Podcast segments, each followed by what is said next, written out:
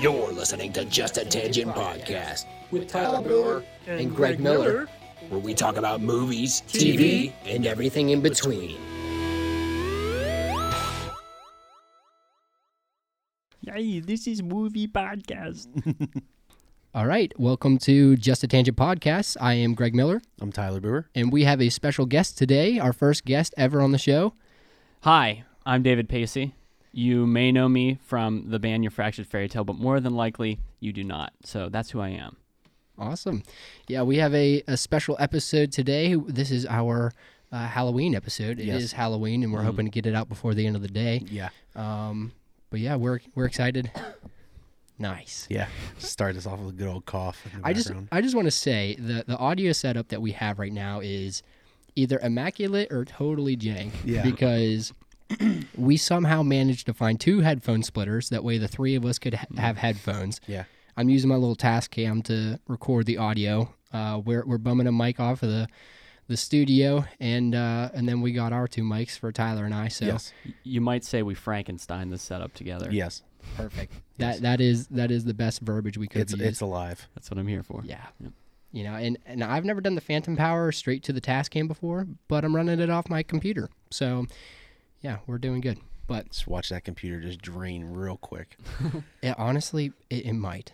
Um, not gonna lie. Also, we can't we can't find out what the passcode is for the Wi-Fi. Yeah. Mm. And I, I work at this place, so yeah. that that. Uh, Well, Nothing the thing is, bad. is like you put the password in like whatever two months ago, and it's like you forget it after that. You don't need it again. So yeah, it's, and it's yeah. not like we have many visitors here, so I, it's not often that I have to give it out. But yeah. Yeah. I'm like eighty percent sure I know what the passcode is, and I just feel like uh, I just feel like the guys from the office when they're trying to get guess uh, Dwight's passcode, and they just can't figure out what it is. But look, here's the thing: if my phone is still connected to it, if I could just rant for a second, there should be a button that I can hit to see what the password is to the thing I'm already connected yeah, to. Yeah, just is. a little eyeball. Yeah, and just a it, little eyeball button. It doesn't, and it hurts my feelings. Well, uh, I I agree there, um, but apparently people don't want you to just be able to figure out what their passcodes are because. I suppose that defeats the purpose, but anyways, we're gonna get into uh, we're gonna get into the episode here. But before we do, uh, David, do you mind just telling us a little bit about yourself? I know you give a brief in- introduction there, but um,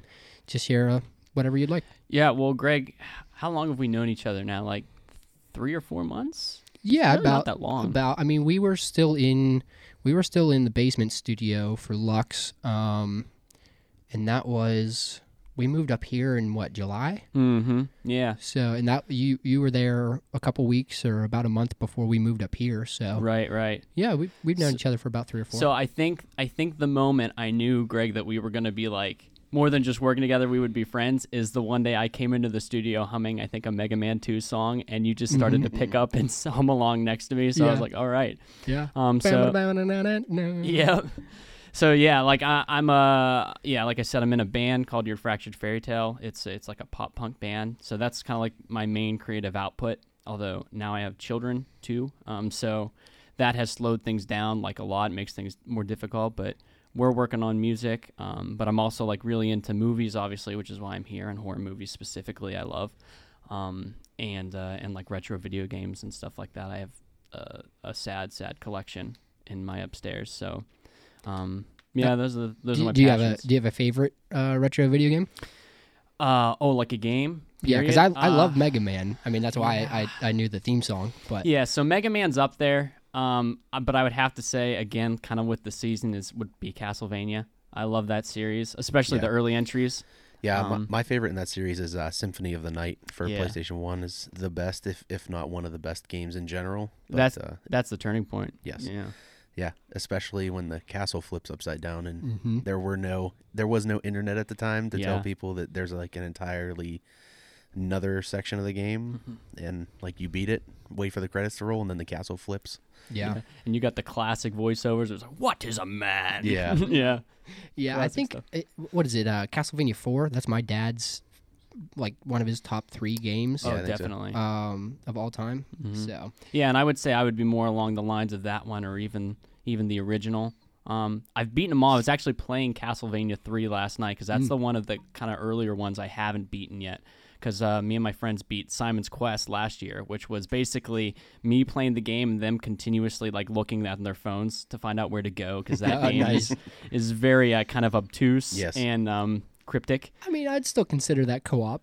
I don't, yeah. I don't know if you saw it or not, but there's a company called Limited Run Games, and uh-huh. they make what is normally digitally only games. They'll make hard copies, and mm. e- even older games. Like I, I had recently got a Star Wars game that was for the original Xbox, and they made a hard copy of it for the Ninten- the Nintendo Switch. Oh, okay. Mm. And so they actually have like a Castlevania collection on their oh, site right now. But nice. They only do like so many copies. You got to pre-order it, and it's like months in advance. I have their release um, of Scott Pilgrim, I think. Yeah. That's the one I have. Yeah. Nice. But yeah, I've I've beaten Castlevania one, two, and four, but I gotta yeah. I gotta get to three. It's hard. It's the hardest one. Yeah. I think. Speaking of Scott Pilgrim, Greg and I just watched that movie not too long ago. He yeah. had, he had never seen it. I had never mm. seen it. That was probably about what five weeks ago now, yeah. and uh, I loved it. I mean, I thought, you know, it was wacky. It was it was goofy, but I mean it. It was cool because it felt just like the game did, because yeah. I had played the game well before that, like when I was in elementary school, um, or at least junior high. So, you know, at least seven years ago I played the games, um, which is, I think, right around when the movie came out. Yeah. Um, but I just wasn't old enough to watch the movie at the time. So I thought it was cool. Uh, the way that they did all the all the different, like, sound effects and then mm. the like the C G I of the... like different game elements on screen. Yeah. Um, yeah. They did like the little name tags, just like they have the, the player tags on yep. the game. Yeah. I mean, there was just so many details in that movie that were like spot on. I had never yeah. read, I had never read the books, or are they, are they manga or? I can't, I, I, I think, think they're, they're just comic I think books. They're considered like graphic novels. I'm pretty sure they were, okay. they were sold in like a thicker book. Yeah. Like I, did, I didn't paperback. think they were manga because they were, I thought it was a um, different, different art style. Yeah. But yeah, I haven't seen that movie in probably ten years now, but I loved it at the time, and definitely stylistically, it's kind of like unmatched. It, it nails what it's going it, for. It holds up. It yeah. holds up really it, it well. It does. And that actor, what, what's that actor's name who plays Scott? Uh, Michael Cera. Michael Cera. Yeah. Michael Cera. Yeah. Arrested yeah. Development. Mm. He, man, he he's a like very subtle like acting. Um, like his dialogue isn't delivered like over the top. Yeah, it's but very it's, dry humor. Yeah, but, but it's so good. I, I was watching part of uh, what what's that movie called? Year One with Jack Black. Yeah, they're like yeah, he's men. in that. Yeah, I I, I watched part of that the other day uh, while I was working on a uh, my Halloween costume, but uh, which was Spider-Man from the P S four game. Just a little yeah. side note, but um, which I saw pictures of that. It was looking good. Yeah, it was looking good. Yeah. Yeah. So uh, let's move back from games to movies. I'm sure we'll Absolutely. jump. We'll jump back into games here in a second, though. But uh, for movies, Greg, I know you're not a huge horror fan. No, I'm not. I have probably. I could probably count, uh, maybe on both hands, how many horror movies yeah, I've seen. Yeah, and I mean, some some people consider what I what I would consider like to be suspense or thriller films as horror, like Alien. To me, that's sci-fi thriller. Yeah. But a lot of people watch that around Halloween. They view that as like a sci-fi horror. Yeah, I think. Well, okay, David. Uh, one of the reasons why, for for those of you who are listening, um, one of the reasons why we have David on the show is not only because he's one of our good friends, but uh, he knows a little bit more about horror than Tyler and I do collectively. Because um, if I can speak for you, Tyler, you don't really care for horror either. That's okay. I've been watching more lately than I than I do. Typically, and especially around like Halloween every year, my wife and I, we watch just like marathon slasher films, just mm-hmm. just classics. Like we'll watch like all the Nightmare on Elm Streets or all yeah. the Halloweens. It depends on what year it is. Like I think last year we watched a bunch of Friday the thirteenth in a row. Mm. Um, but yeah, so we'll watch like slasher films and things like that. But uh, yeah, yeah, we don't like like I don't think I've I've seen as, as even though everybody considers it the best one like in this century, I've never seen The Conjuring. um Yeah. A couple other things. So, well, the reason why we have David here is because I'm sure he he can help fill us in on some of the things that yeah. we haven't seen. But, um, but yeah, I, I have not I have not seen a lot. Um, unfortunately, that's probably one of the few genres of movies that I really have not taken the time. Yeah, I can to definitely watch. tell you the worst movie horror movie I've seen is The Babadook. It's probably the worst horror movie I've seen. Oh. I like The Babadook. Uh, I, it might I, not be like the what, best. What is The Babadook? I, I understand. what it, I understand what it's going for, but I, I just don't like it. I just wanted the mom to smack the shit out of that kid. Y- yeah, the kid is infuriating. Um, That's the one where they like they find the book, right? And yeah, they reading... find the book and they read it. I think it's like a bedtime story, maybe. And it like once you read it and you see some of the pictures that are drawn very intensely and uncomfortably, mm-hmm. um, it kind of infects you, and uh, just like the the imagery infects you, and like it, it haunts your nightmares and stuff. And you start having nightmares about the character, the Babadook, and from there, it's like the both the mom and the kids start like having these mental breakdowns. Yeah, mm. and, and she's it, basically like possessed at, at the end, right? Yeah, I think so. Yeah. I mean, I'm pretty sure they do show it at some point on the ceiling, I think. Uh huh. But it's just like the acting and things like that. I can't remember. Is it an Australian or or uh, Ye- New Zealand movie? Maybe. Yeah, I think it's a New Zealand movie. Uh, but uh, it it has its moments of like being clever. Mm-hmm. And I understand it's trying to get like a psychological thriller breakdown kind of movie where these people are so mentally just stressed and strained that, that it really lets this fictional entity mm-hmm. enter them even easier. Mm. But just like the kid in the backseat screaming his head off and the mom not reaching around, just smacking him with their backhand, just upset. I mean, I mean, fair enough. But I mean, I just think it's, it's strong words to say it's the worst. I mean, like Jason Goes to Hell did happen. So I yeah, mean, like, that's true. I, I would watch Jason Goes to Hell over Babadook, though. Like, if I had to choose. I mean, well, I, there's I no just, screaming kid. Yeah. I just looked up the Babadook, and my first impression is that he's just like a, a dark, twisted version of... Um, Krampus? No, of uh, Willy Wonka from Willy Wonka and the yeah. Chocolate Factory. I mean, he has like the top hat and like the pale face. And yeah. Mm-hmm. I don't know. Maybe I'm looking at the wrong picture here, but... But um yeah, like uh one of the first things, like uh, so much of I guess like what makes me me is I spent so much time with my mom growing up. Um, like my dad, um at the time when I was really young, worked a lot, so I was with my mom a lot. And um one of the things she showed me was like old films and old movies and uh, shows and stuff. And um one of the f- like earliest memories I have is um I don't even know if you guys have heard of it, but there was an old soap opera in the sixties and early seventies called Dark Shadows. Okay. Um. So that was a story. That was like a soap opera that was like doomed to fail. It was like had awful ratings for, for a while there, and like right before it went off the air, the makers were just kind of like, let's just kind of like throw whatever we want at the wall and see if something sticks because we're going off the air anyways. And they throw in a vampire storyline um, with a vampire called Barnabas Collins, and that forever like shaped the rest of that show where it was like, this is a horror show. We got vampires, werewolves, and. Um, like when I would get off the bus in elementary school, they would be airing that on, uh, I think it was a Sci-Fi channel. Um, and my mom would have like a bowl of popcorn and we would watch Dark Shadows uh, every That's day. Great. And I still adore that show. And it's, and it is, uh, you know, one of those things where it's like, if you watch something old, you have to kind of put yourself in the perspective. Yes. There are cardboard tombstones that fall over. Um, and it is definitely of its era, but um, it is a great show. Um, it's like, It reminds me, I'm, I'm just imagining Twilight Zone stuff because I watched the old Twilight Zone and, you know, what is that? Uh, Science Theater three thousand, mm, I yeah. think. Mystery Science Theater? Yeah. Yeah, yeah, yeah.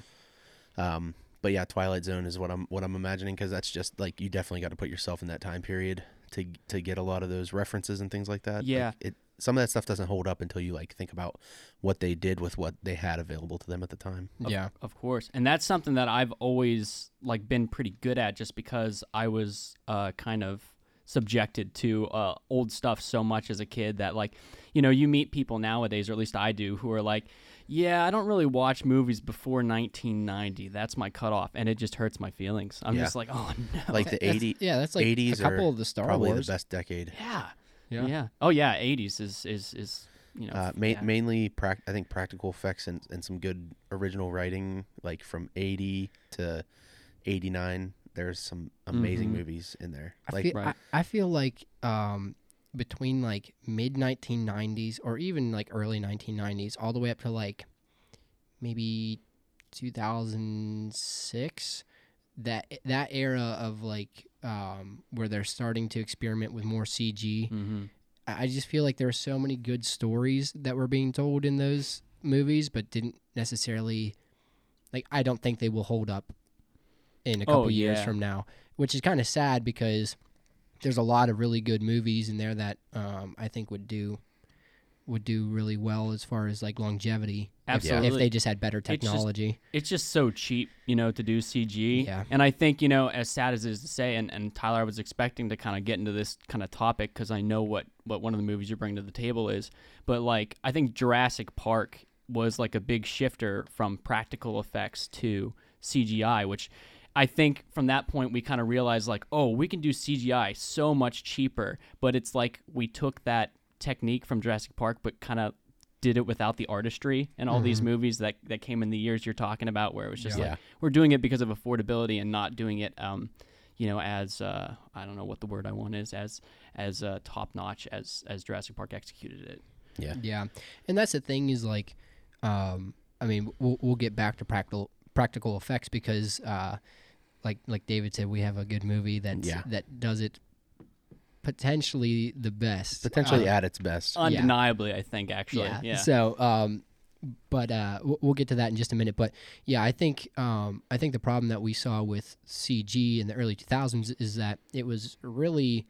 really in its uh, infancy. Like it had existed before beforehand, but it was used very sparingly because the computer uh, the computer power was very limited. Yeah. And so I, mean, I think I think now it's to a point where you're starting to see really a mastery of the art, but beforehand mm-hmm. it was kind of just like yeah. It, it was so it was so new that there wasn't really a way to master it because the the technology was still being created, so absolutely. Yeah, um, but now you see you see people like the Corridor Crew and um, you know little ind- uh, independent companies who are doing these amazing projects with just completely computer gen- generated imaging, mm-hmm. and yeah. it's fantastic. But. Yeah, the first film to use a C G I face is called The Abyss, and this water uh, is is. being manipulated. I I don't know if the water controls itself or somebody else controls it, but the water comes out. And it makes like this big tentacle, and the water's just floating, and it mirrors an actor's face, and that's the first mm-hmm. first use of C G I replicating a person's face in a film. That was nineteen eighty-nine, and then the first full character that was C G I, excuse me, uh, uh, is Terminator two, yeah. the T one thousand. Yeah, uh, is the first full C G I character, I believe.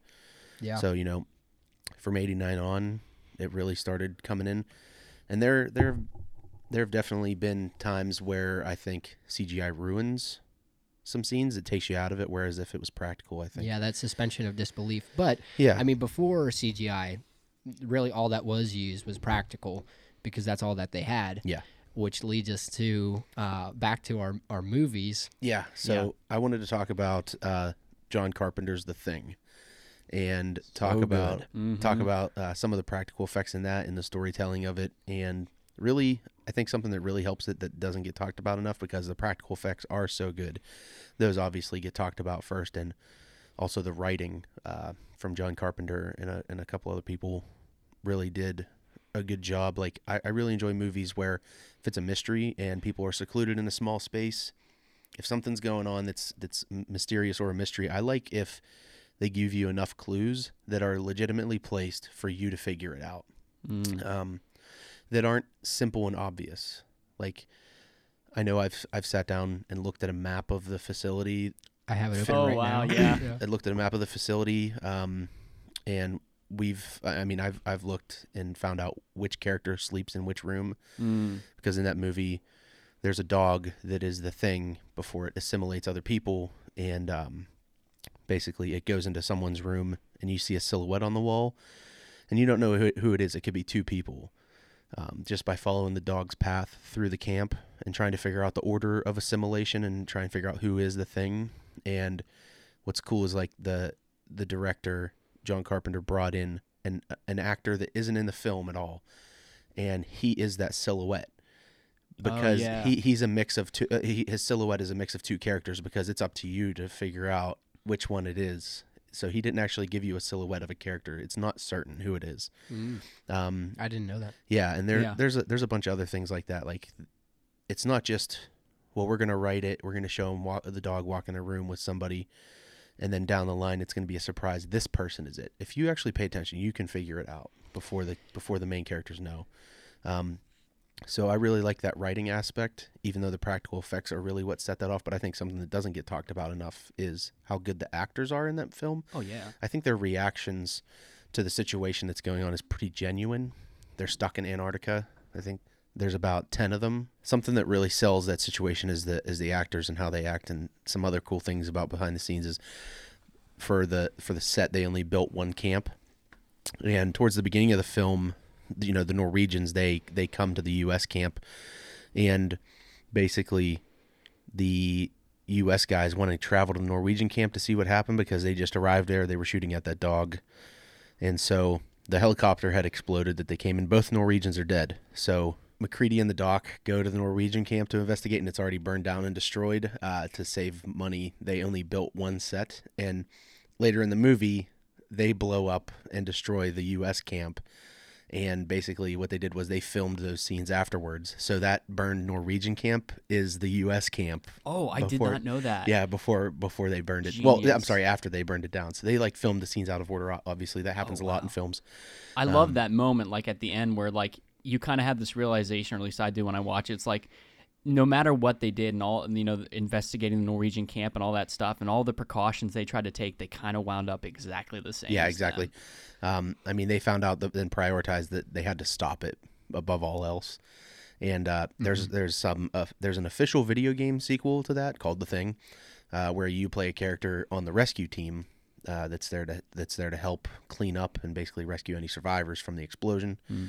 And you get there, and Childs is the other character that's with McCready at the end, and neither of them really trust each other, uh, but they both agree to kind of call a truce. Yeah. Um, I and think... when, when the rescue team arrives in the game, Childs is still there. He's frozen, and McCready's gone.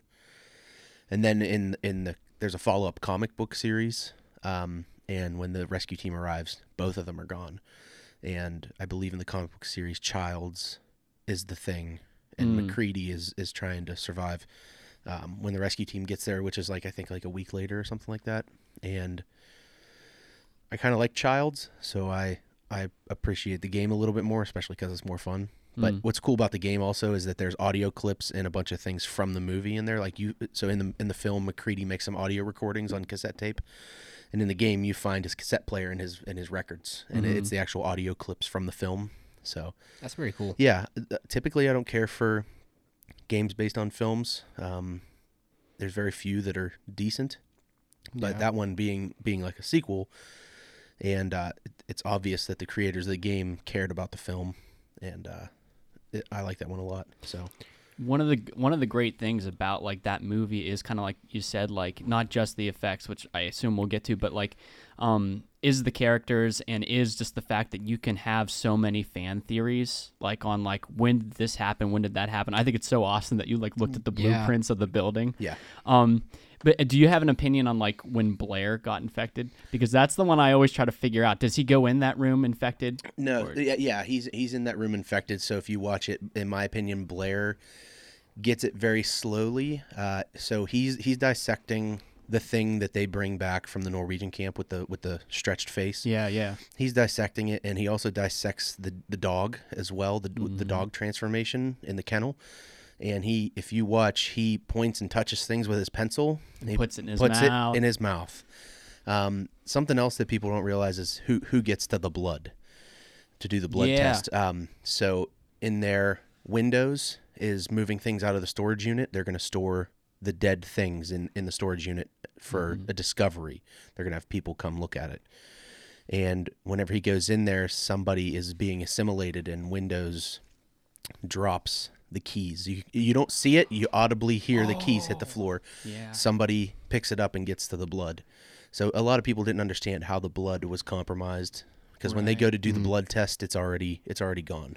Um, so yeah. that's where somebody got the keys. That's the thing is like, and above all, like this, this movie is like a gorgeous movie as far as like um, effects go, but it is definitely a movie that rewards you on a rewatch. Yeah, for sure. Yeah. For sure. And that's something else. Um, the effects, I, I can't remember. I'm, Greg, we can look it up. The uh, special effects house that was in charge of this, but uh, yeah, let me look it something up. That really helped it, if you pay attention in it, I think, is they keep a lot of their practical effects wet. Uh, before filming, mm-hmm. they go around with spray bottles and spray a lot of things. It gives it a very organic uh, insides, vein, veiny look.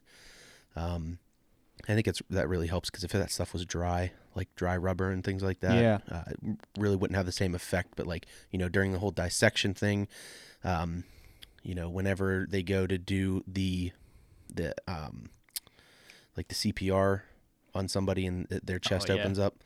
Like, all that is very, very great. Uh, something else that's cool for that scene, you know, his arms get ripped off. Uh-huh.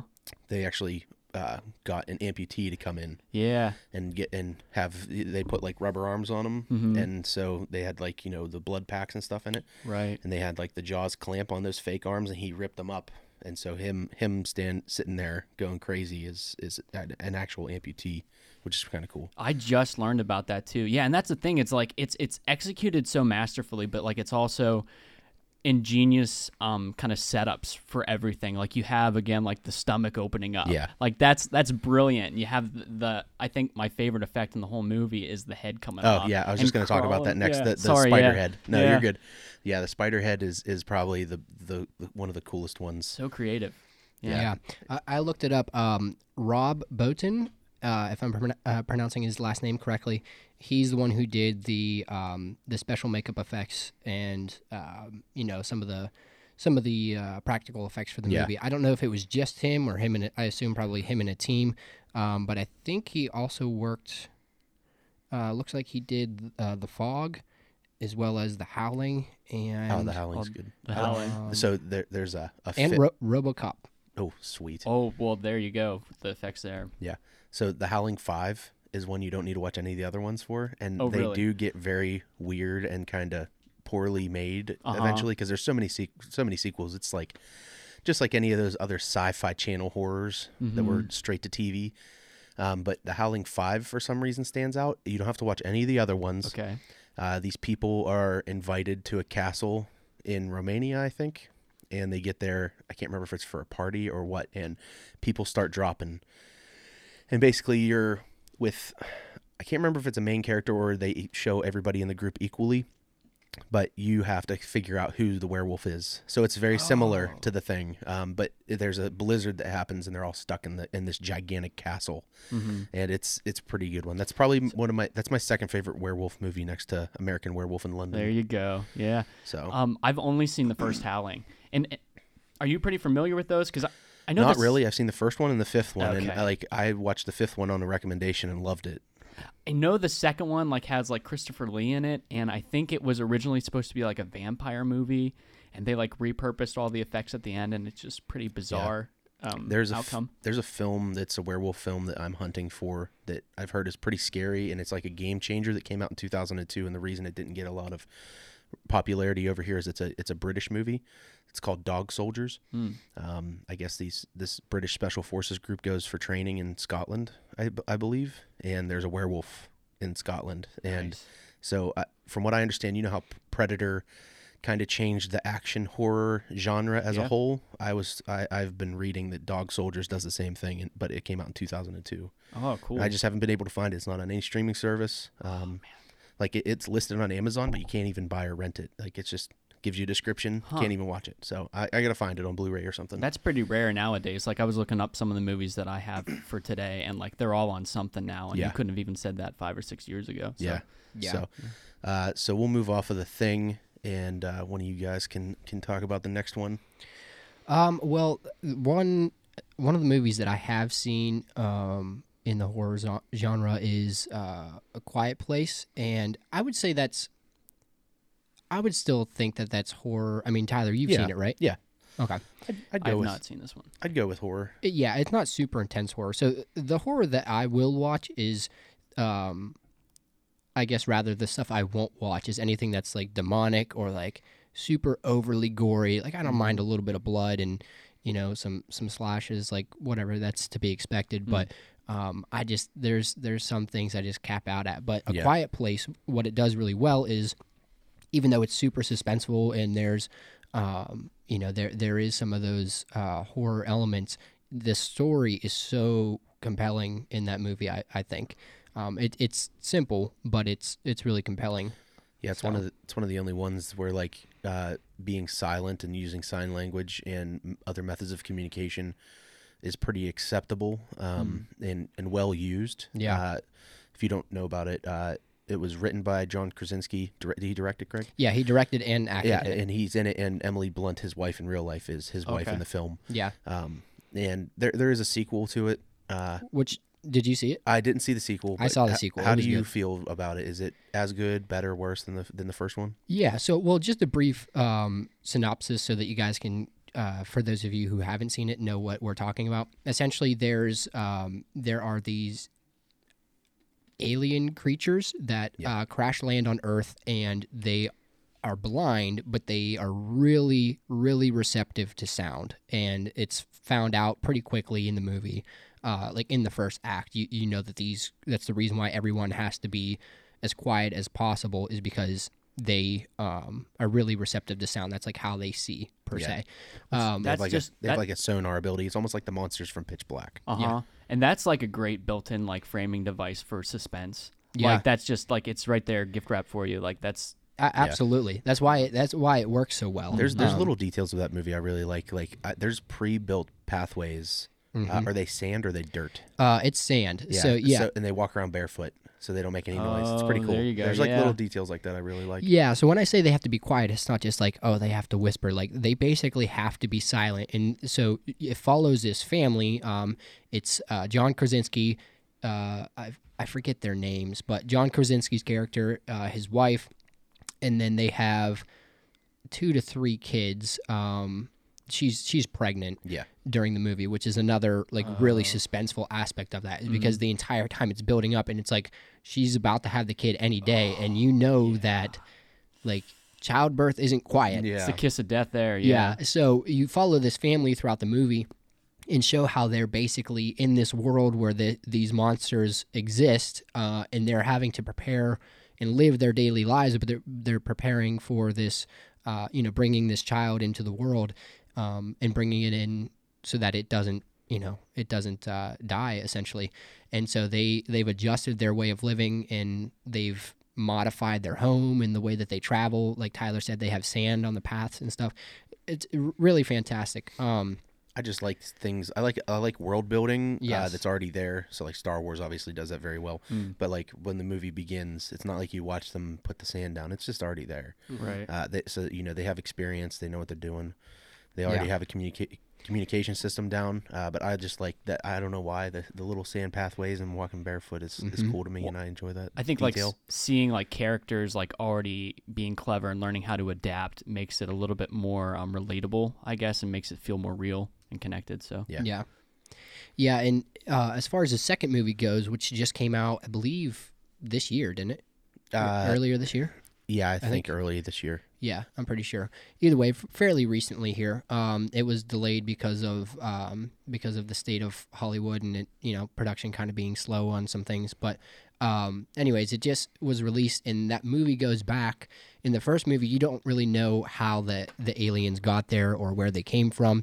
And in the first movie, or I'm sorry, the second movie, they go back and they almost do like a little bit of a, like a, it's a little uh, bit of an origin. Yeah, like an origin prologue per se, and uh, and they show what it was like, basically the day that they that they showed up, and uh, the amount of panic that that the entire populace has with these like unknown creatures. Um, they they figured out fairly quickly that they're receptive to sound. Yeah. And that's how they like navigate. Um, but at first, nobody has any idea. And so it, they just get absolutely destroyed because everyone is freaking out and obviously making a ton of sound. And these creatures are just going ham on the populace. Yeah. Um, but John Krasinski, his character kind of notices it. You see kind of very subtly, uh, he notices like, okay, they are, they see with, with their ears. Essentially, mm. if that makes sense. Yeah, they have like a sonar mm-hmm. type vision. And if you've ever seen Pitch Black, which is the first Riddick movie, and I believe Vin Diesel's live action debut. Um, oh, okay. In that film, they they've those animals that are on that planet that they crash land on, they see with with sonar. Yeah. yeah. So, um, but anyways, the, the the second movie they go they show kind of like the. Um, the events that led up to where the first movie started, and then it jumps forward and picks up right after the ending of the first movie, and then continues there. And uh, and similar thing, but this time, um, spoiler warning, which I'm going to go back and put another spoiler warning at the beginning of the episode. Um, but spoiler, they she has a kid. She has the kid in the first movie, and so now her job is to protect the child. Uh, with her other two kids, and mm. they're trying to find um, a way to, to really just defeat the, the, the creature. So the first movie went from survival to uh, the second movie. Now they're on the they're on the offense, and because uh, they found their weakness in the first movie, now they're trying to still survive, but they're trying to be smart and and plan a way to to take these things down. So mm. it's uh it's really good. You know, I, I never know how much to say on on this show because yeah. I don't want to ruin movies because yeah. p- part of like my movie watching code of conduct that I've kind of uh, taken upon myself is I don't like spoiling anything for anybody, mm-hmm. but it is a movie podcast. So yeah, it is a movie podcast, and I try and talk about films in a way that doesn't necessarily give anything away. Like we didn't talk about who is the thing or or what, you know, the payoff is about right. the thing. Mm-hmm. But I talk, I talk, I try and talk about films in a way that kind of gets people excited to go try and find it. Yeah. Mm-hmm. Like I talk about them. I want them to like, once the podcast is over, I want them to look up what we talked about and try and find them to watch. Yeah. yeah. Well, as as a listener, David, what, what do you, what would you prefer? Do, do you like to hear us talk about more in-depth detail, or do you like to be left, you know, with a little bit of wonder? I think, I think, as much detail as possible before you kind of cross, you know, it's it's kind of hard. There's like an invisible line somewhere, you mm-hmm. know what I mean? But like, I think like, again, I think we, we balance that pretty well with the thing where it's like, we're talking into all the reasons why it's an interesting movie and why you'd want to see it, but we're not saying everything that you should be expecting yeah. for the movie. Um, you got to give a little bit, but um, yeah, you don't want to yeah. give the, the goods away. Yeah. All right. Well, I'll probably stop there for, for A Quiet Place then, because okay. I, I I really do recommend those movies. But. Okay. So in an attempt to not go too in-depth, and also because I can talk about way too many things too much, I, I went for um, uh, quantity over too much depth. So I, I actually brought visual uh, aids, too, on a medium that is entirely audio-based. So uh, this means nothing to anybody listening at all. But uh, I wanted to give honorable mention. Here, I'll get it. Uh, so we, me and my family actually watched uh, this this morning. Not this V H S copy, but I want to give honorable mention to uh, Michael Jackson's Thriller music video. Yeah. So uh, up until the age of like thirteen or fourteen, pretty much my life was Michael Jackson. And like this was like the epitome of that because it was like everything almost always came back to horror. And so like even in like my music interests and everything like that, um, there was this awesome music video. And so this is my V H S tape of uh, Thriller from when I was a kid. And you can see it is beaten. Yeah. To all, it, yeah, I took it's, this. It's not just the music video though; it's making yeah. the Michael Jackson Thriller music well, video. And that's the thing too is I took this everywhere, which is why like this piece isn't even on here anymore, and it's like all taped up. I, you know, this is like covered. Yeah, and, and you should get a shadow box for that and just hang it on your wall. Yeah, but um, that's pretty legit though. This did come with a making of featurette, and like the reason why I wanted to mention it is because like I feel like especially like. With Michael Jackson, we're at the point where it's just like we've kind of peaked out, and it's just like I think so much is kind of taken for granted mm-hmm. about those amazing things. Like you hear Billie Jean now, and it's just like, well, yeah, I've heard that a million times, but at the time it was amazing, and I think the, kind of the epitome of that is Thriller because, you know, this was not just a music video. This was like a short. He refused to call his music videos music videos; they were short films, mm. and like this is the epitome of that, where it's like for fourteen minutes you have like a movie quality. Um, movie where the music's on, you know, full notch, the visuals, like the makeup is amazing. It's, yeah. uh, you know, so the, the, the director of the Thriller video is John Landis, who you would know because he was the one who did American Werewolf in London. Yep.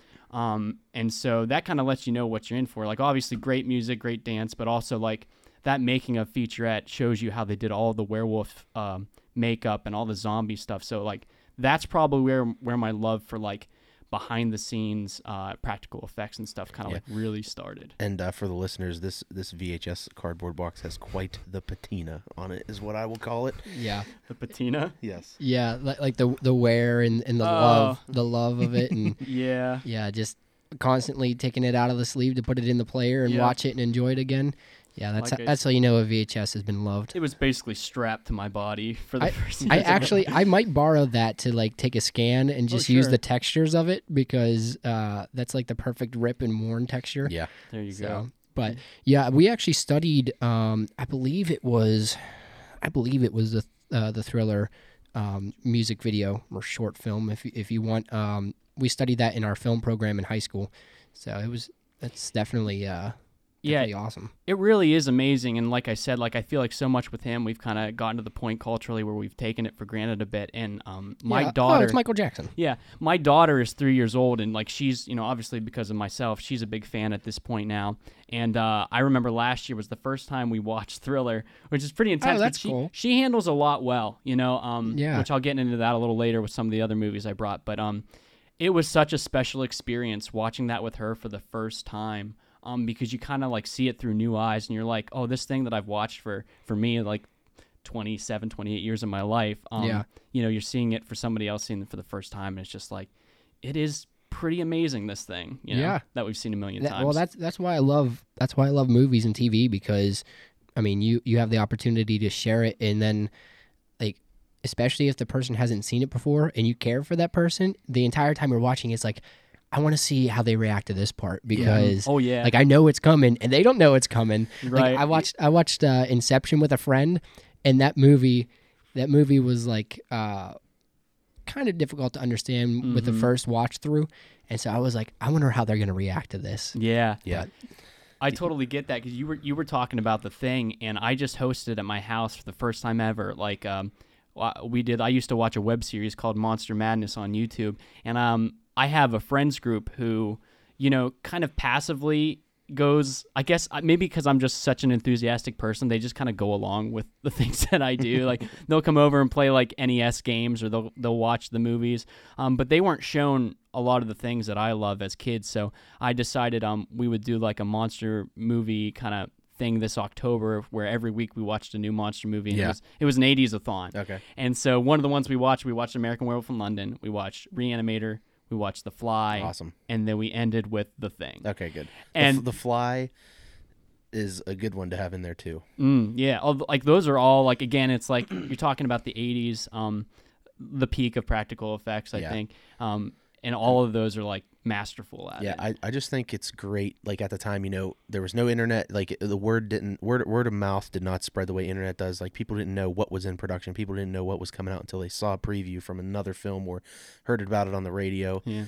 Um, you know, and so I think the advantage to that is surprising people. Mm. And I think one of the greatest things is in American Werewolf in London is, is the first time you see on screen an actual werewolf transformation. Oh, prior and prior it is to freaky. that.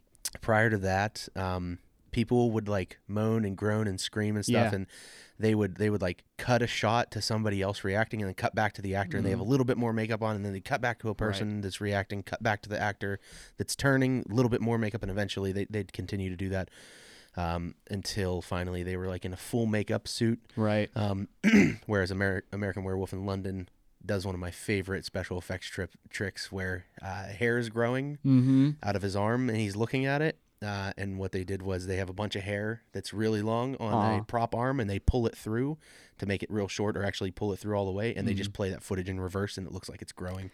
Um, along with a whole bunch of other things, uh, you know, his, his spine and his ribs po- start popping out and he takes the form of basically a dog. Yeah. His, his hand uh, starts stretching and outgrowing and he continues to get more and more hairy. Um, mm-hmm. Something that helps that scene a ton is the music yeah. and his reaction of being scared and just thinking that he's dying. Oh, basically. He's like screaming out to God in pain. He's like, help yeah. me. Yeah. yeah. Uh, and he, he, the actor that plays that main character does scream in that film at the top of his lungs during that scene. And what's great is it comes out of nowhere. I believe the full moon happens. And he's uh-huh. just sitting reading a book and then bam, it like hits him like a ton of bricks. He starts yelling and screaming. He's ripping his clothes off. He's burning up. Yep. He, you know, he just can't, he can't control it. And then he starts realizing that things are happening to him rapidly. It is still, in my opinion, the best werewolf transformation put to film. Um, and they knew it was good because it's in like a very well lit room. They yeah. were hiding very little. The only one that comes close is Hemlock Grove. Okay, I haven't seen that. It's a series on Netflix. Uh, vampire, I believe vampires are in it, but definitely werewolves. Uh huh. Um, and it's it's kind of a weird series. I think it's three seasons, but mm. uh, the we'll have to af- after we get off air. Um, I'll show you the werewolf transformation for yeah, that. Yeah. It is it is pretty wicked. Oh, okay, cool. Um, I, I, I can't even describe it. I want you to go in blind. okay. okay. It's pretty good. Maybe we'll watch it on Greg's gigantic Apple laptop that's just a television with a keyboard. uh, speaking of which, I'm pretty sure I just got the Wi-Fi passcode. But, hey. uh, yep, I did. Boo-boo. Boo, boo, yeah. boo, boo. For those listeners that maybe didn't hear us at the beginning, we've been here for an hour or so now, and... Uh, haven't had Wi-Fi in the studio. Yeah, but now you get to listen to Tyler's monster clicks on his okay. keyboard. Um, yeah, uh, what else did you bring to the table, David? Yeah. Well, the reason have, the reason I got on stack. that, yeah, yeah, I got a lot of stuff. Uh, the reason I got on that tangent was um, because, like I was saying, you were saying like you love like showing people something new oh, they've absolutely. never seen, and that's the way it was. Like when I showed them The Thing, like Jaws did not go back up yeah. during that whole movie, yeah. um, and that was the one I finale'd on. But that's like you know when a certain part is coming on, and mm-hmm. so you're looking at everybody to see what yeah. they're doing. It's so fun. Uh, I mean, that's why like you know I talk about. Th- Uh, Cube a lot. I talk about The Thing in, in a couple previous episodes and a couple other films. Like we talk about Ex Machina. I really mm. like that one. Um, but yeah, just an example. My mother had never seen a couple of Taylor Sheridan's films. I know I talk about those too a lot, but um, she had never seen Sicario or Hell or High Water. And so we, oh no, I'm sorry. She saw Hell or High Water. She didn't see Wind River and Sicario. So we watched those two. She really liked Wind River, but Sicario has a very shocking ending if you've never seen it. Mm. And, um, And she didn't know it was coming, and so I literally just watched her and her reaction. So uh, that movie just is very satisfying, um, mm-hmm. and where you want justice to happen, it it happens, and you almost feel bad that you were asking for it to happen once it once it occurs. But uh, it's it's a, it's a great movie. Yeah, that's like the best feeling is like showing people stuff and just anticipating things like that. Yeah. So the other stuff I bought it brought. I'll just, oh boy! I'll grab a couple of these. These are my original ah, Universal v- Monsters. Yeah, so I was talking about like me and my mom and just the stuff that she showed me. Um, these are what I consider to be like the golden age. Oh, of for sure, horror, for sure. Know? And um, I remember my mom showing me these when I was a kid, and uh, just how much I immediately loved them. And you know, you got all the iconic performances: Bela Lugosi as Dracula, yeah. Boris Karloff as um. you know, the monster in Frankenstein, uh, Lon Chaney Junior as the Wolfman. Yes. Um, and these are my original V H S copies um, that I had as a kid. I used to cut grass from my grandma down the street, and I would get paid ten bucks um, every time I cut the grass. And I started doing that right in October. And in our little grocery store, our local grocery store, they had like one of those little cardboard stands. Yeah, you can grab them. And, yeah. Um, so he has uh, the classic monster collection, Universal Studios. Uh, they're, they're the Universal Monsters, which were... These films, what, fifties, sixties? They're mostly oh, no, thirties shit. and forties. Yeah, thirty-two um, is this one. Yeah, they're mostly thirties. They came back a little bit in the forties, and that's when they started doing, like, monster, like, mashes almost. They yeah. had, like, Frankenstein meets Wolfman. Yeah.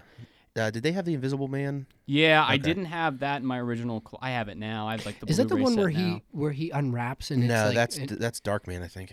No, no, no. That's in The Invisible is Man. It? I thought and so. And that, that is an effect that, like, remarkably holds up yeah. well. Yeah, they they actually talk about that on uh, V F X Artists React on yeah. Corridor Crew. It's it's a yeah. really good effect. So he has uh, The Mummy, The Bride of Frankenstein, The Wolfman, Frankenstein, uh, Creature from the Black Lagoon, yeah. and Dracula from the Universal Monsters.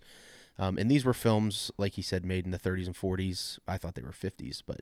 Uh, the Creature not. from the Black Lagoon is fifties. It's okay. kind of like an honorary member of that group because okay. it's so much later than and, the other uh, ones. Mm. Yeah, Universal own, owned these for a while, and then they eventually became public. What, what what's it considered? Public Pub- domain. Yeah, public domain. Oh, are they really? They okay. are.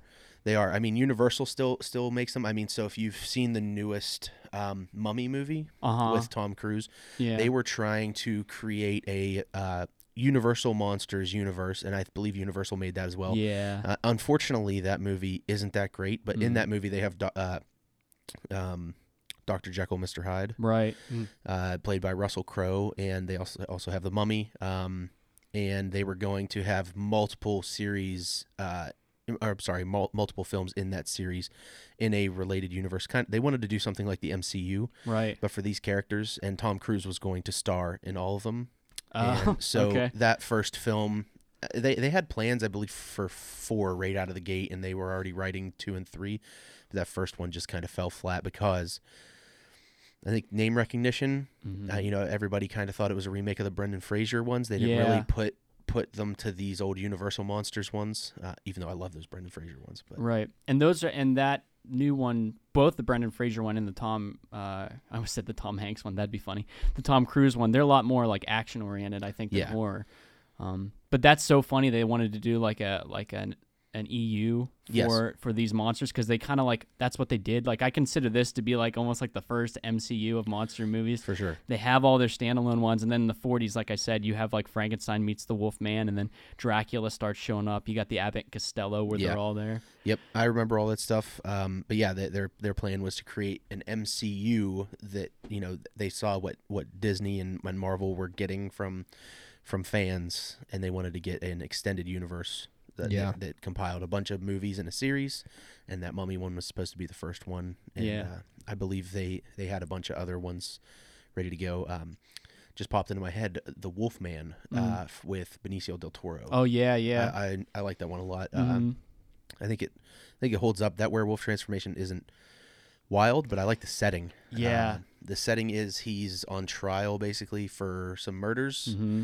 That he didn't necessarily commit, but he thinks he did. Um, and he's he's a werewolf, newly turned, and he's he is it in England, I think. Yeah. And so he's on trial, and at the time period, uh, like the suspects would be in a court that's literally an oval with with theater style seating, um, not not enormous, but th- theater style where where the seats for each row go upward, and so he had a big crowd and. Uh, a full moon hit during this trial mm. that was at nighttime for whatever mm. reason, and he turns in this uh, chair that he is being held in, and so he turns in front of all these people, and it's it's just cool atmosphere. Yeah, it's, cool. It's well filmed.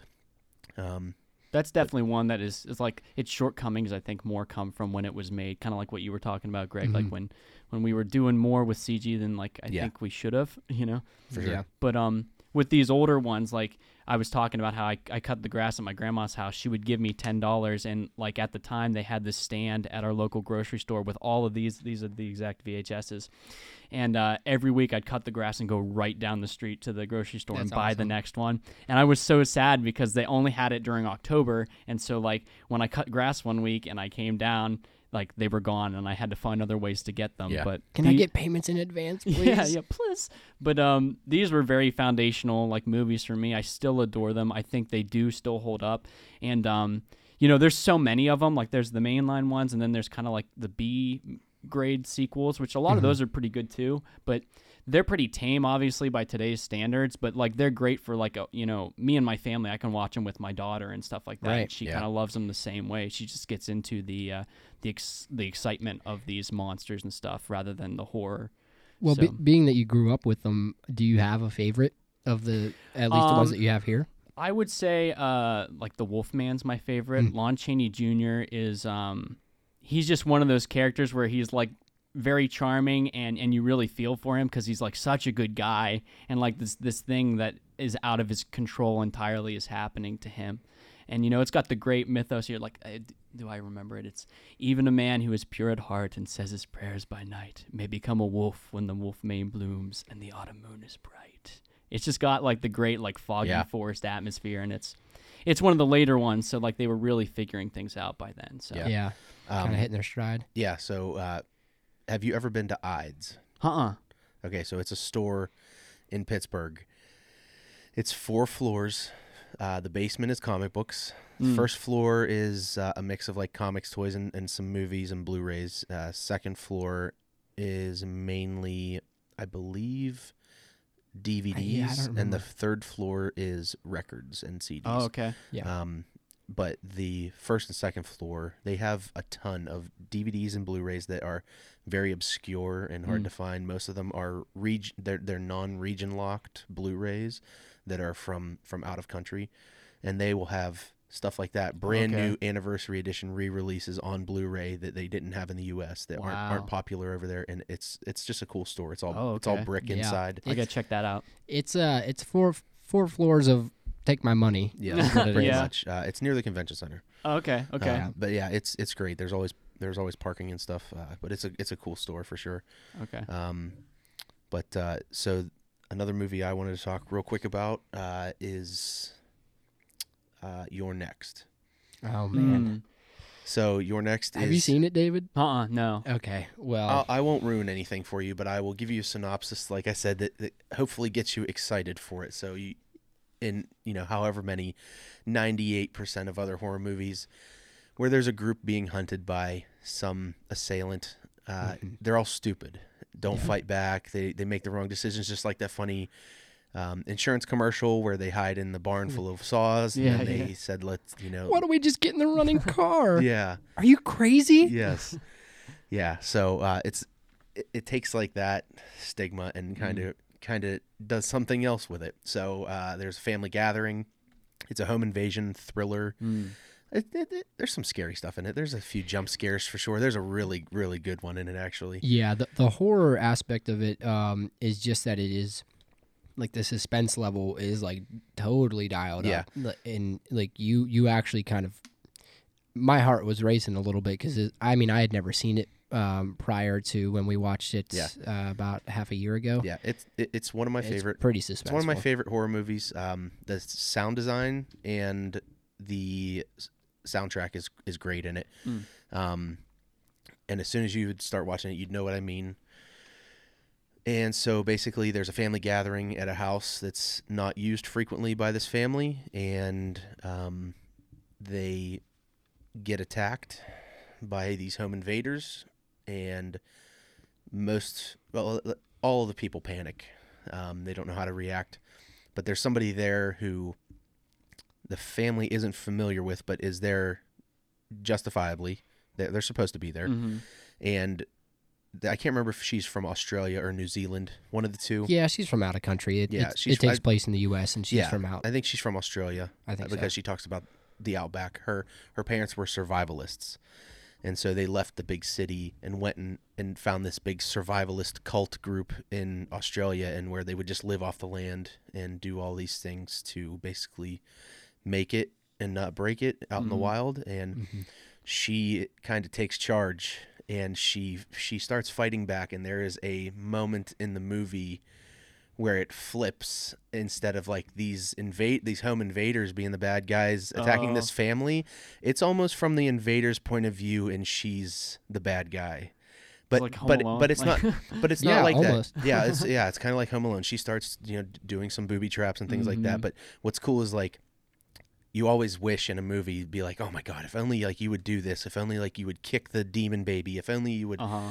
grab this thing and just do this with it. But no, you're a stupid idiot that yeah. makes the wrong move every time. You left the window open. You didn't mm-hmm. grab a kitchen knife. You walked right past it. You didn't do this. She does the things you wish other characters in other movies would do. Yeah. And okay. um, it's not that they start like turning her into a villain. She's not like enjoying this. She's still the main character, but there is a moment in the movie where it flips, where they're scared yeah. of her. That's cool. Um, yeah, it's and, pu- purely out of self-defense. She's not, yeah, like, hunting them right. down, but yeah. it's like these people are still actively trying to kill her and everyone in there. Yeah. And she's like, well, I'm not having any of this because I want to live. Yeah. And, you know, it's a very she, do- she gets in the in the running car, per se. Yeah, yeah. yeah. Um, but, yeah, it's it's a it's a good one. It's it's worth finding. It's newer. Um, it. It had a very limited theater release, I think, if it, okay. if it even did. Um, but yeah. pra- uh, practical effects in that are great as well. It's another one of those horror movies. I will say, like, horror movies typically are pretty light on the C G I. Mm-hmm. You know, it seems like action movies are more the, the C G I monsters right. uh, yeah. these, these days. They and, usually find some kind of gruesome way to make a fake hand, fill it with blood and, like, cow meat, yeah. and then cut it open. It's like, oh, my yeah. gosh. I will, I will say, I know in horror movies they'll add C G I blood. Mm-hmm. Um, mm-hmm. And, like... Let me put it this way. There's a great knife fight in John Wick, mm-hmm. and they're they're doing these knife battles and things like that, and people are getting stabbed, and the whole scene, there's no there's no blade. All the blades are C G. Yeah, okay. So uh, I like little things like that that, that are less noticeable. It, C G is used very appropriately in those situations, I think. I think by and large, it's good to keep C G I or an overabundance of it out of that genre, because, like, when it's all, like, supposed to horrify you, it, it, there's something about, like, the human mind and the eye. Like, you can detect when something's really Absolutely. in front of the camera yeah. and not. And so, like, a great example, again, co- going back to the thing, is, like, you have the original, which, again, I said, like, all my friends watched this and their jaws didn't well, leave the floor. Technically, that is a remake. Technically, you're correct. Um, there was the one from the fifties, right? Yeah, yeah, you know? the, the thing from outer space. Right, which it's pretty different, but um, where I was going with that is, like, then they remade it in two thousand eleven. Again, that Pocket Greg. Well, um, that one is a sequel. But or, it's... Or, I'm sorry, I'm sorry. Actually, no, it's I'm, a prequel. I misspoke. It's a prequel. Yeah, it's, so it's, it's technically a prequel, but it's basically, like, They kind of make their own rules, though. They so in, in the in the original, well, you know, the John Carpenter one, mm-hmm. uh, they show footage of the Norwegians waking up the thing yeah. very clear, very clear way. And for some reason, in that two thousand eleven prequel, they they do a ton of things that really stay true to the story, but for some reason, they're then like halfway through the movie, they start to skew off and do their own thing, for for whatever reason. I mean, even the ending, that they do the same music, the same scene, ending the film as the other one begins with. And I don't want to like discredit that movie so much to like say like it's void of anything good, but the C G no. is, in my opinion, like abysmal, and yeah. kind of kills the the feel of any potential it had. So what I actually really hate about that, and what a lot of people don't know, and something I learned from Corridor Crew doing V F X Artist React, um, is that they had a very, very highly um, recognized special effects company come in and do practical effects for the whole film. Mm-hmm. The creators really loved the original. They wanted to keep that feel. And so I've seen behind-the-scenes footage of, oh, yeah. of some of these practical effects and uh, animatronics and things like that um, for for good. these monsters, and they looked great. Yeah. And for whatever reason, the production house for the film at the last second had told them, let's cover it up. So they literally go through, paint out the practical, and do C G I over it yeah. that looks nearly identical, but it, it clearly takes you out of the film. Yeah, it why? is It is overdone. Yeah. The one I do like is the unexpected one in the helicopter, where he splits in half and the, the okay. tentacles and stuff come out mm-hmm. because so they, they did make it resemble some of the monsters from the from the John Carpenter one, mm-hmm. but it's it's so unexpected. He like shifts and then splits apart. Um, you couldn't have done that practically, I don't think, because the speed was there. But that was something also that was terrifying about the John Carpenter one, is that it's not quick. Right. That the the thing like it slowly gets you, right. but it's gonna get you. Whereas, like in the two thousand eleven one, they kind of made them too fast at the Norwegian camp. Mm-hmm. They make yeah. the they make the dual body, like the melted face one. Mm-hmm. They make it like very spider like, and they make it like way too fast. Yeah, it, it, it becomes very animalistic for what it's assimilated. Yeah, but um, what I, uh, what are, what are some of your other favorites? Okay, I, I, I had one more, and I don't know how how long we're going or anything, but I did want to sneak in one more movie. Um, and that is. Uh, I don't know if you guys have ever seen Fright Night, nineteen eighty-five vampire movie. Yeah. Um, it's the directorial debut of Tom Holland, who is not the Spider-Man Tom Holland. Um, but uh, he uh, he went on to do, like, you know, probably more well-known as uh, Child's Play. You know, with oh, the yeah, Chucky. Yeah. yeah, yeah. So this was his first movie. And the best way I can describe this is if you took Dracula and you merged it with Hitchcock's um, Rear Window, mm. and you, okay. you set it in the eighties. Like the, the the greatest, you know, best yeah. uh, rendition of the eighties ever, um, and you get Fright Night. So it's a story of, of Charlie Brewster, who's, you know, kind of coming of age, um, and he's got his girlfriend there and his his quirky best friend Evil Ed and this vampire. You know, he's like a horror movie fanatic, so I kind of relate to this guy. So he's every night he watches kind of like the the movie uh, the Fright Night host on uh, on T V, who who you know is kind of like your. Uh, Um, Grandpa Munster, your Elvira, who like hosts this kind of show at night, and it's Roddy McDowall from from Planet oh, of the Apes. Awesome. Yeah, um, so he's like obsessed. His room's all out in, in monster stuff, yeah. and he sees this kind of suspicious activity going on next door, um, who he thinks is a vampire, and everybody thinks he's crazy, um, but then eventually. Um, it kind of he gets too close, and so his girlfriend and his and his best friend get involved, and he he actually gets the help of the uh, Fright Night host from T V, and they kind of are a team together to kind of slay the vampires. Yeah. Um, so like again, it's got great makeup and great effects, all the stuff that it's I like love. A, it's like a mix of Monster Squad and The Burbs. Yeah, yeah, yeah, yeah. And like it's funny you say Monster Squad. That's another great one. But um, like there's. There's comedy in this movie, but I, I, I, I'm hesitant to call it a comedy, but it's one of those ones where like the character dynamics are so well flushed out. Um, it's just fun to be with these characters as they kind of banter. I guess like in a Star Wars way, where Star Wars isn't a comedy, but you love hearing them kind of nip yeah. at each yeah. other a little bit. Um, so, uh, but yeah, and the effects are great. Um, you talked about American Werewolf in London with the hair coming out of the arm. There's another great shot where you kind of get a wolf transformation or de-transformation in this one where... Um, you kind of like see this hand um, kind of melt into form, but that's exactly what they did was they melted like a prosthetic hand yeah. and then they rolled it backwards. So it kind of looked like the hand was forming out of this, that's cool. um, yeah, out of this that's kind awesome. Of bone.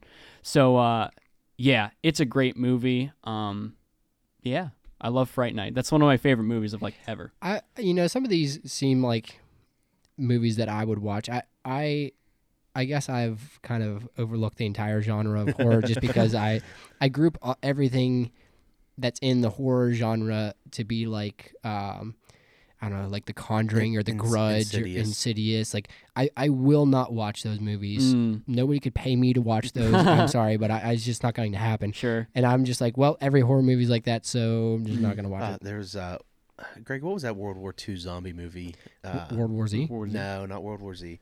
Oh, no, that's uh, World War Two. Um, you you saw it. I didn't. I was going to ask you if it was any good. Yeah, I know what um, you're talking about because it just came out a couple years ago. Um...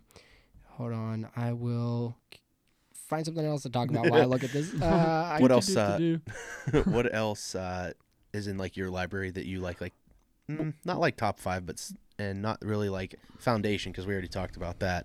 But like some other well, ones that, that you watch every year around Halloween. That's that's that's an awesome question. Um, because you were talking about the Friday the thirteenth um video game when you were talking about that, and I kind of think of like the slasher kind of genre as kind of like a whole piece where like I break yeah. it down in my head where there's like Halloween, Friday the thirteenth, and uh, Nightmare on Elm Street. And I watch I watch Halloween. I love all of them, by the way, but I love the first Halloween.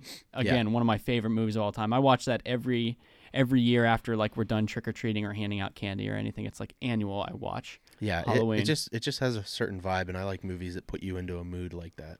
So do, do you have do you have like a favorite of kind of those? Because the way I always see it is like I think Halloween has the best singular movie, but is the worst franchise yeah, out of all those. Just because it's so wild, like there's three to four timelines. Yeah, and uh, you get into like all include cult the, stuff. They all include the original film or the first two, and then another timeline splits off, and then there's another yeah. timeline, the current one, with like Halloween Kills, and next year, not next year, but the year after, we'll have Halloween Ends. Mm-hmm. That acknowledges the fir- events of the first film and then nothing else after that. And then there's the H two O timeline as well. So Halloween is a very odd franchise. But yeah. my, my favorite slasher is the two thousand nine Friday the thirteenth yeah. director's cut. Okay. Um, if you haven't seen it, it... The creators, uh, it's awesome actually that we're talking about it because I actually just watched it two nights ago. Mm. Um, mm. And... I was also reading some things about it. So the creators, it originally started up as trying to do a Jason origin story a little bit, and they wanted to change how he was in the films. You know, he became a very science fiction, paranormal oh, character. Yeah. Zombie stuff. Yeah, yeah, yeah. Like, like the whenever Tommy Jarvis stabs him with the with the the fence pole, and then lightning strikes it and brings him back to life. Mm-hmm.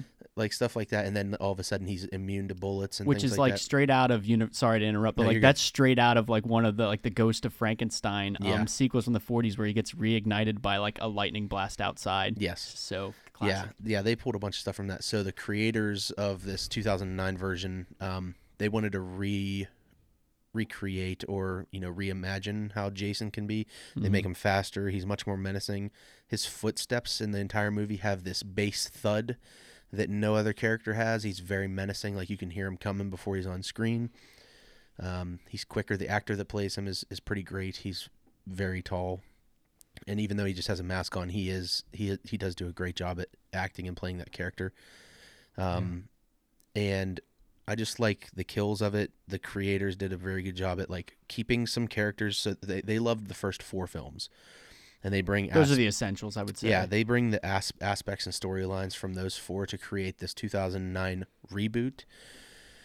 Like the the beginning of the film before the title screen is the mother getting decapitated at the at the lake, mm. and then after that it shows Jason picking up instead of a shovel, she's decapitated by a, by a machete. Her okay. cap was detated. Yes, Office fans.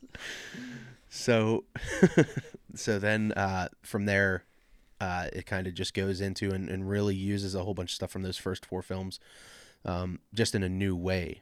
And it, it the way it follows, J- it shows Jason, and also under Crystal Lake, like the camp, he has this network of tunnels, and he has tripwires, places with bells that kind of alert him. Mm. So he's like smarter, quicker, faster. He's stronger. He some of the kills are great. The director's cut has some additional scenes and some alternate ones. Uh-huh. Um, but in my opinion, out of like the slasher series films. Uh, Friday the thirteenth is my favorite series, and then that that one is is the best, I think. Um, I it's still, it's the it's the least campy. I got to get around to seeing that one, and that's that's really um, impressive that you talk about how, like, in that movie they go back to the origins, because sometimes that's like the kiss of death to your villain. Yeah. Um, you know, Rob Zombie did his two versions of Halloween, and I didn't really like either of them. Yeah. Um, two's really insane. Um, but the first one, my biggest issue with that is, like, they spend way too much time um, explaining Michael Myers to the point where he's not scary anymore. Yeah.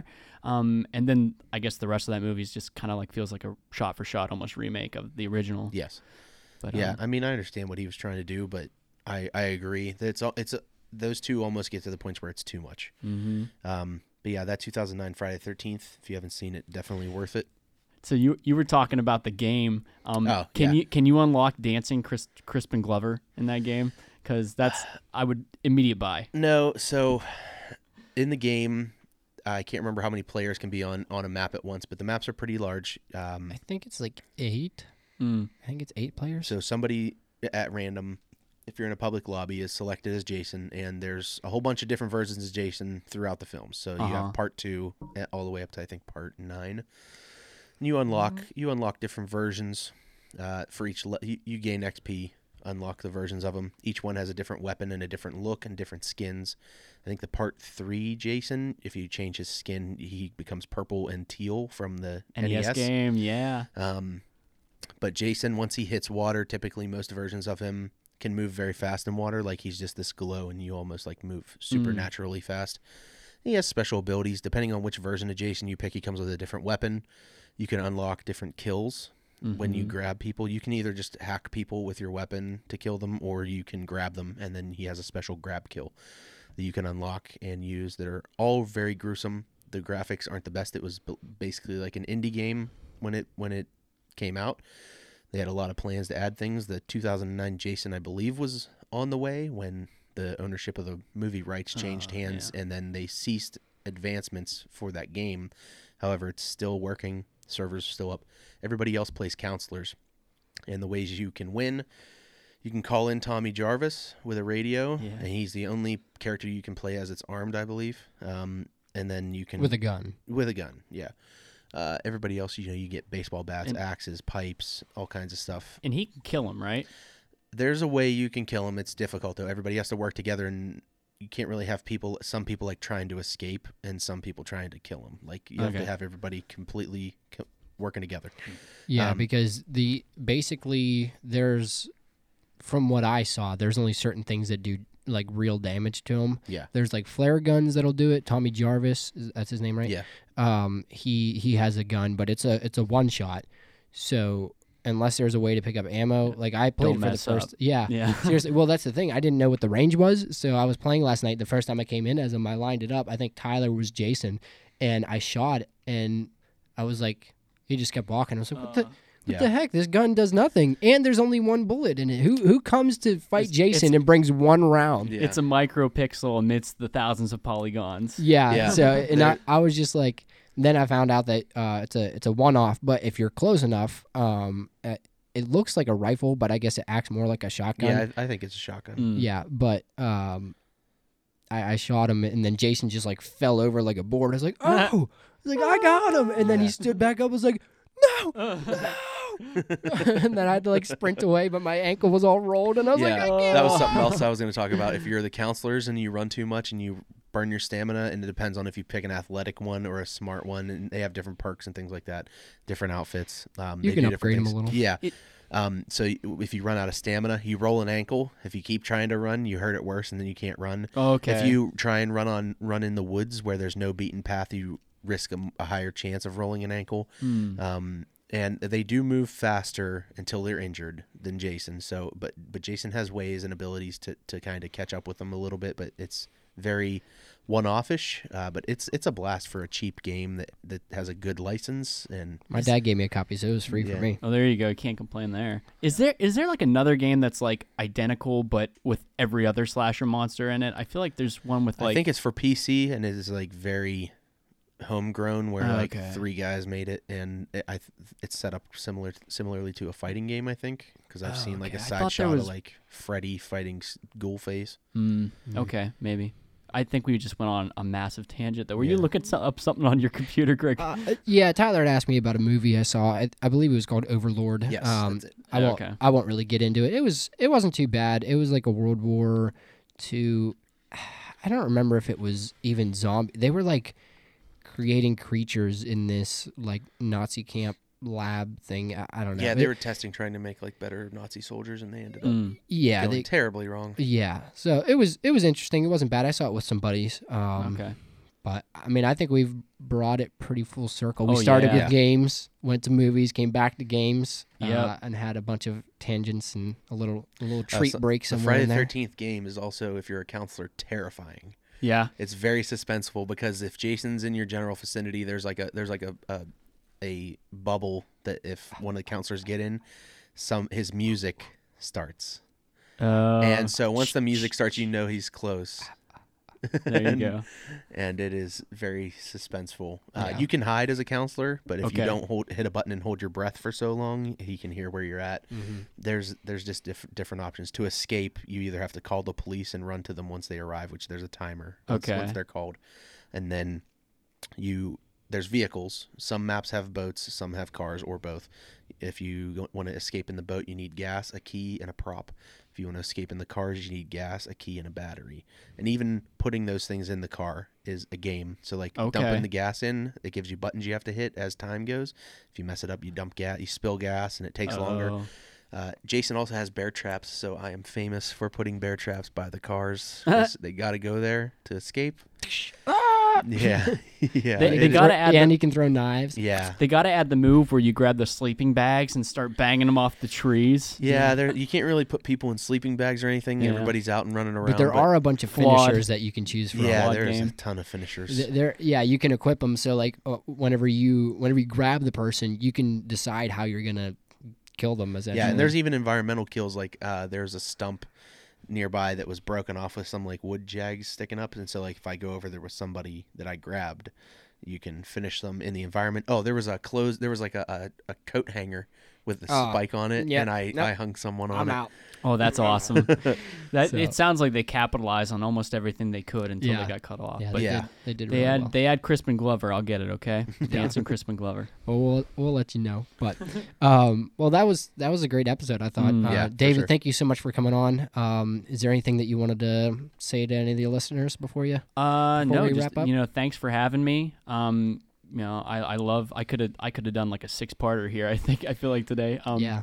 So, um, yeah, thank you for having me. Um, if anybody's interested in, in my band, it's Your Fractured Fairy Tale. Absolutely. Um, I have an Instagram. I think it's a Y F F underscore David. All like I, I took a break from social media for a couple years for like mental health stuff, and the only reason I got back on was because of my band. So like everything is like Y F F something, but I'm pretty sure that's it. Um. And, yeah, and I'm not just saying this because David's here, but I've listened to his music, and I actually I love it. Um, oh, I have I have a wide variety of music that I listen to, and uh, and of that, uh, the genre that his band is in and, and the sound that they have is really unique and, and definitely something that you guys should check out. So, mm, thank and your, you. Your first album is uh, I Am Error. I Am yeah, Error from yeah. twenty nineteen. We've had a couple singles since then, but um. Yeah, Greg Greg, and the band have been in the talk, so I think we're going to be working together at some point here. Yeah, absolutely. So, so Things uh, to come. I, stay in tune. Yeah, I'm I'm excited. Um, I typically do like a little closing thought. I didn't have anything prepared, um, but uh, I would just say, you know, if this episode shows you anything, um, take time to get to know people. Uh, you know, strangers can become friends mm-hmm. if you take time to get to know them. Um, you know, another thing is you get out what you put in, so... Uh, if you want a relationship to grow, it's important to to to give it time, give it um, energy, you know, give it experiences. Like Tyler and I, uh, our next episode, we'll be talking about a trip that we just went on. Um, if you want a relationship or a friendship to grow, you have to put in the work. And uh, and, and honestly, it, it's pretty simple, um, but totally worth the investment. So. Oh, absolutely. And and happy Halloween. Yeah, my closing um, thoughts are it's Halloween, and hopefully this gets uploaded tonight, so watch some scary movies. Yeah, yeah. yeah. Uh, stick to the road, stay off the moors. Perfect. I think that's the best way to wrap it up, so thank you for listening. My name is Greg Miller. I'm Tyler Brewer. I'm David. And this has been Just a Tangent. Thank you. Frankly, my dear, I don't You're give a so need a bigger boat. Serious. Go so we're going. We don't need my dear. Keep the change, you filthy animal. Nope, was a bad choice. You're killing me, Smalls. So you're telling me there's a change. Life moves pretty fast. To be